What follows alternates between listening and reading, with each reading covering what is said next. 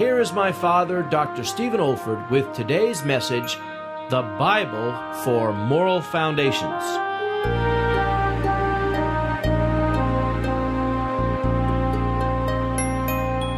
And it's a pleasure to be with you again. Today we start a brief series of studies entitled Back to the Bible. My reason for choosing this theme is twofold. In the first place, the battle for the Bible is on. There are forces within the religious life of our land to undermine the authority of the Scriptures.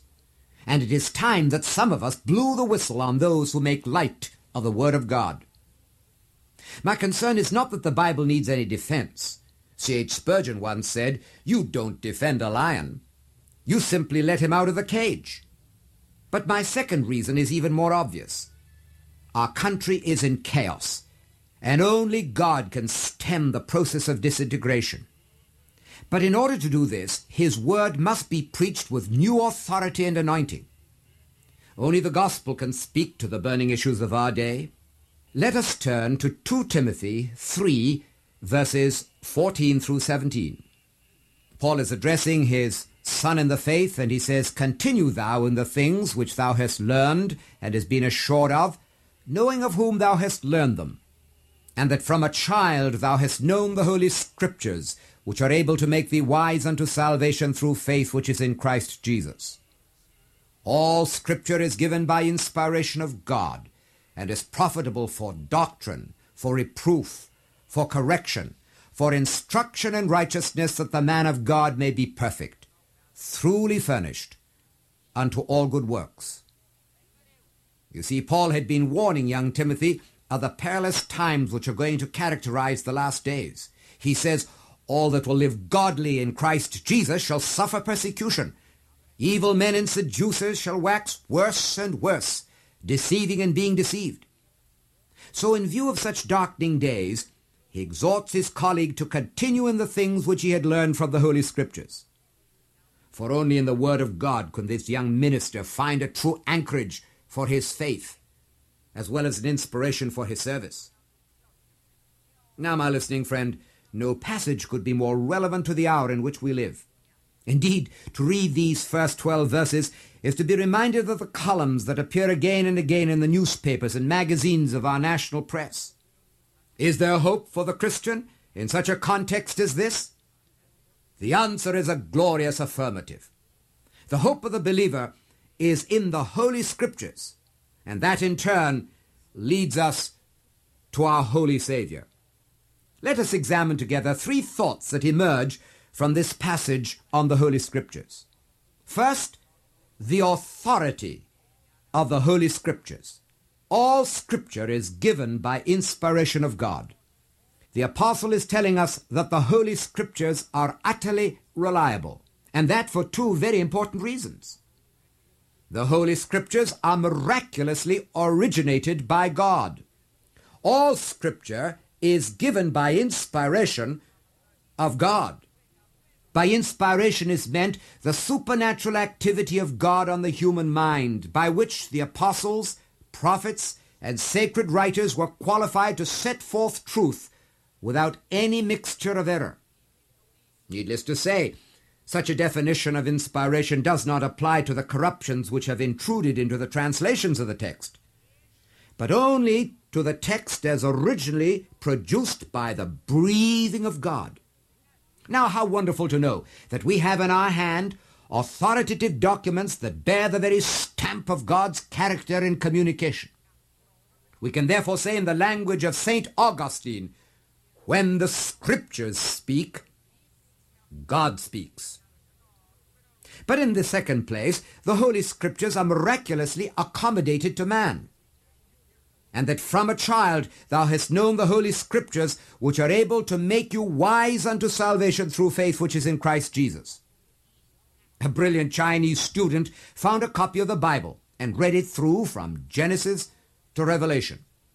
His comment on completing his perusal of this precious book was very significant. He said, Whoever wrote this book made me.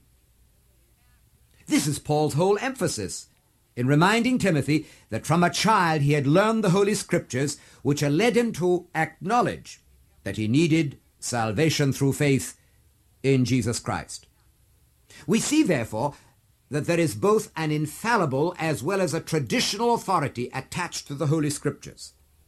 God has wondrously provided this word of salvation, and men and women down through the centuries have proved by experience that this is the only message that meets the human need at every level. Here, then, are the very foundations of moral life. But I want you to notice in the second place the activity of the Holy Scriptures. All Scripture is given by inspiration of God and is profitable for doctrine, for reproof, for correction, for instruction in righteousness. When rightly used in the power of the Holy Spirit, the Holy Scriptures are profitable for four activities which Paul specifies in our text. First, the activity of revelation. All Scripture is profitable for doctrine. Now, that word doctrine here means revealed teaching. It follows, therefore, that no one is truly educated unless they've been taught in the Holy Scriptures. As someone has pointed out, it is possible to read every other book in the world and still not be educated. And by the same token, it is possible to have read and mastered the Bible apart from any other literature and be truly educated. Now, for those of us who take a high view of Scripture, the Word of God is sufficient in and of itself for all matters of faith and practice.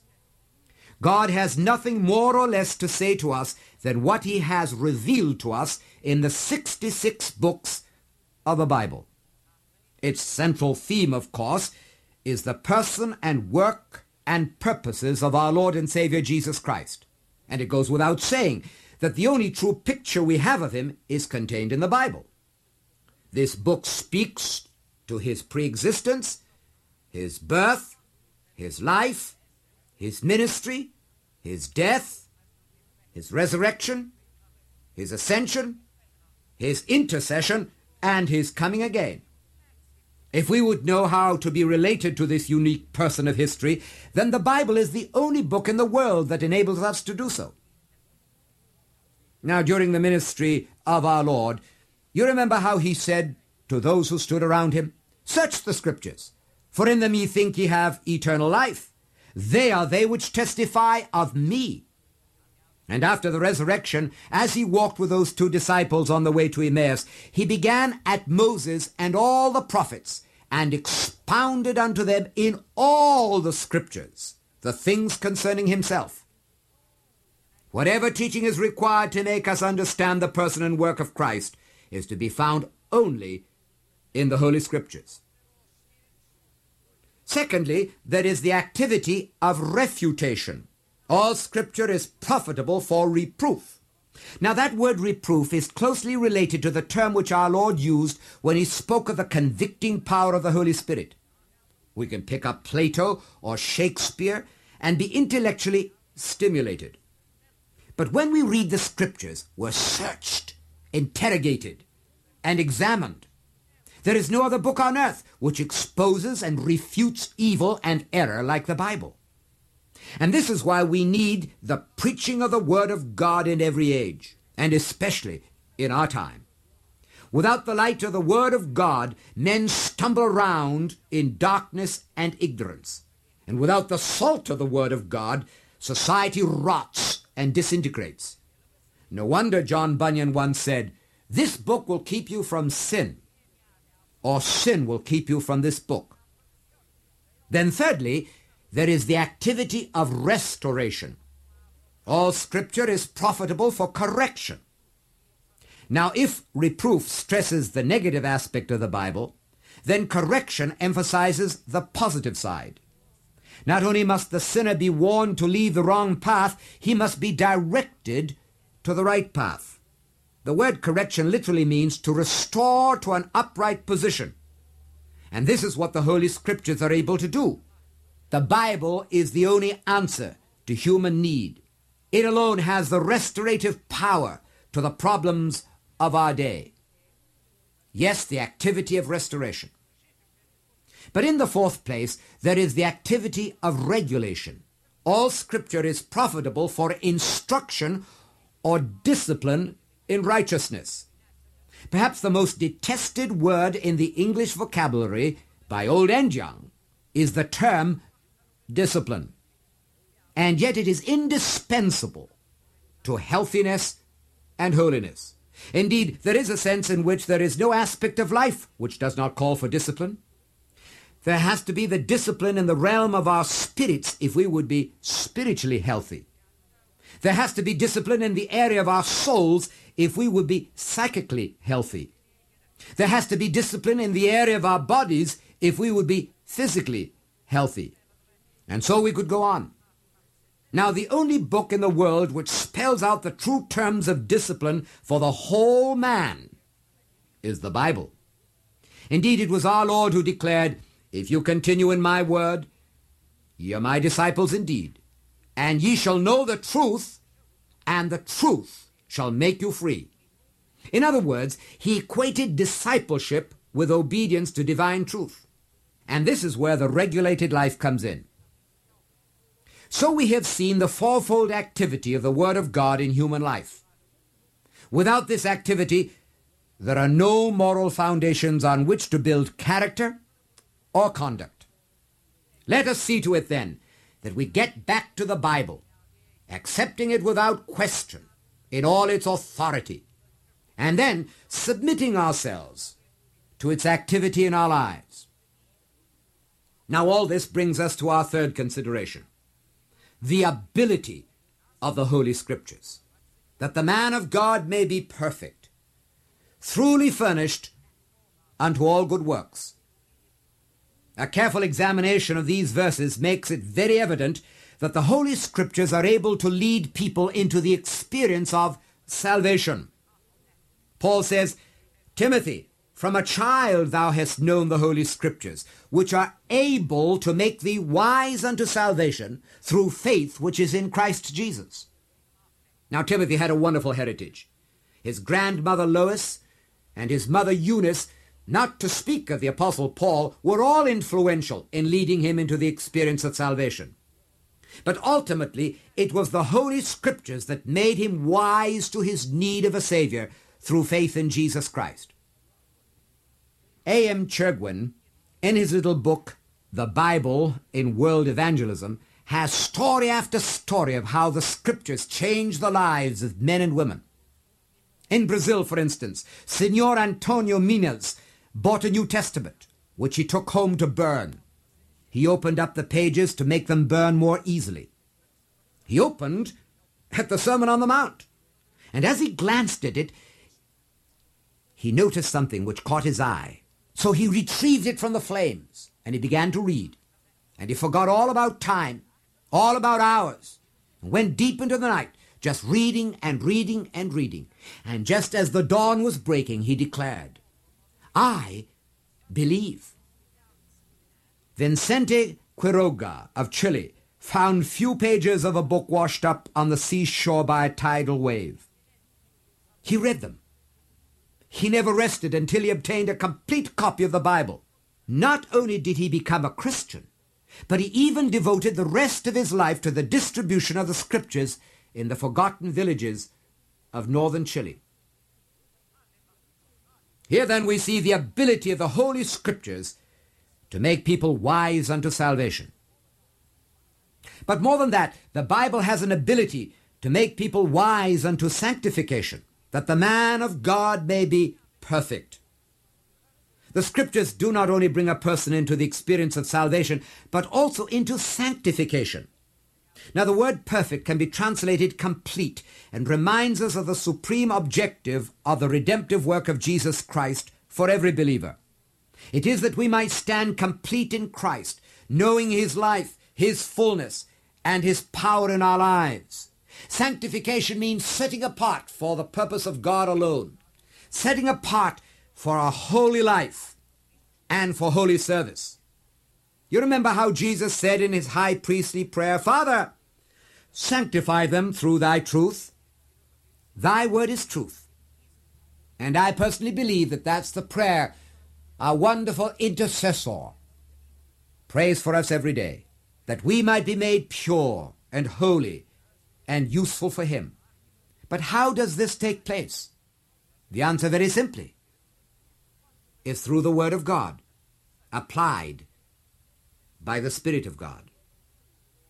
So the Scriptures have an ability to make me, to make you wise unto salvation, to make us wise unto sanctification, and then in the third place, to make us wise unto service, truly furnished unto all good works.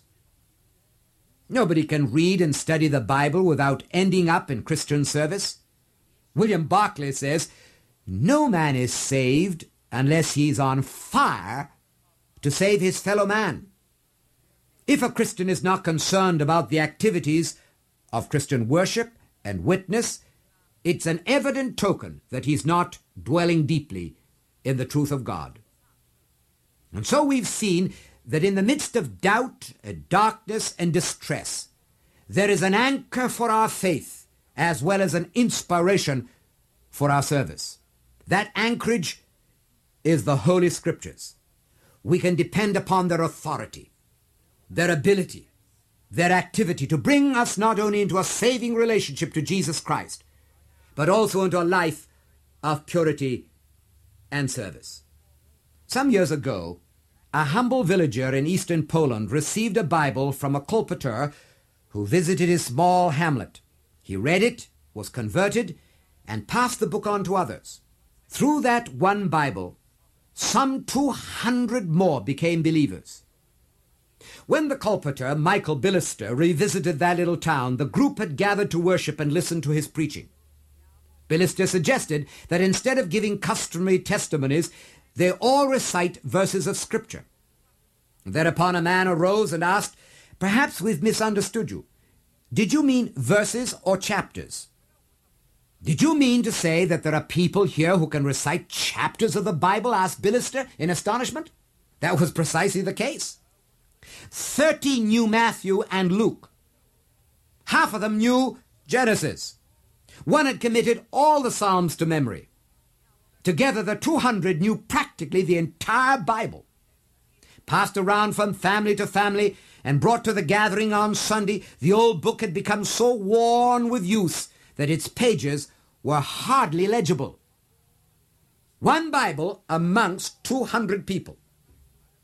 And yet we who have the Bible constantly in our possession cannot pretend to be as familiar with it as was each of those Polanders. What a precious book we hold in our hands. Oh, my dear friend, let us see to it that we learn it, that we love it, and that we live it day by day. Drop on your knees and resolve that there'll never be a day in your life that you do not open this precious book and with the illumination of the Holy Spirit and a prayer in your heart, Ask God to speak to you from His Word. Then rise up to speak out that Word to a generation that needs to hear the voice of God.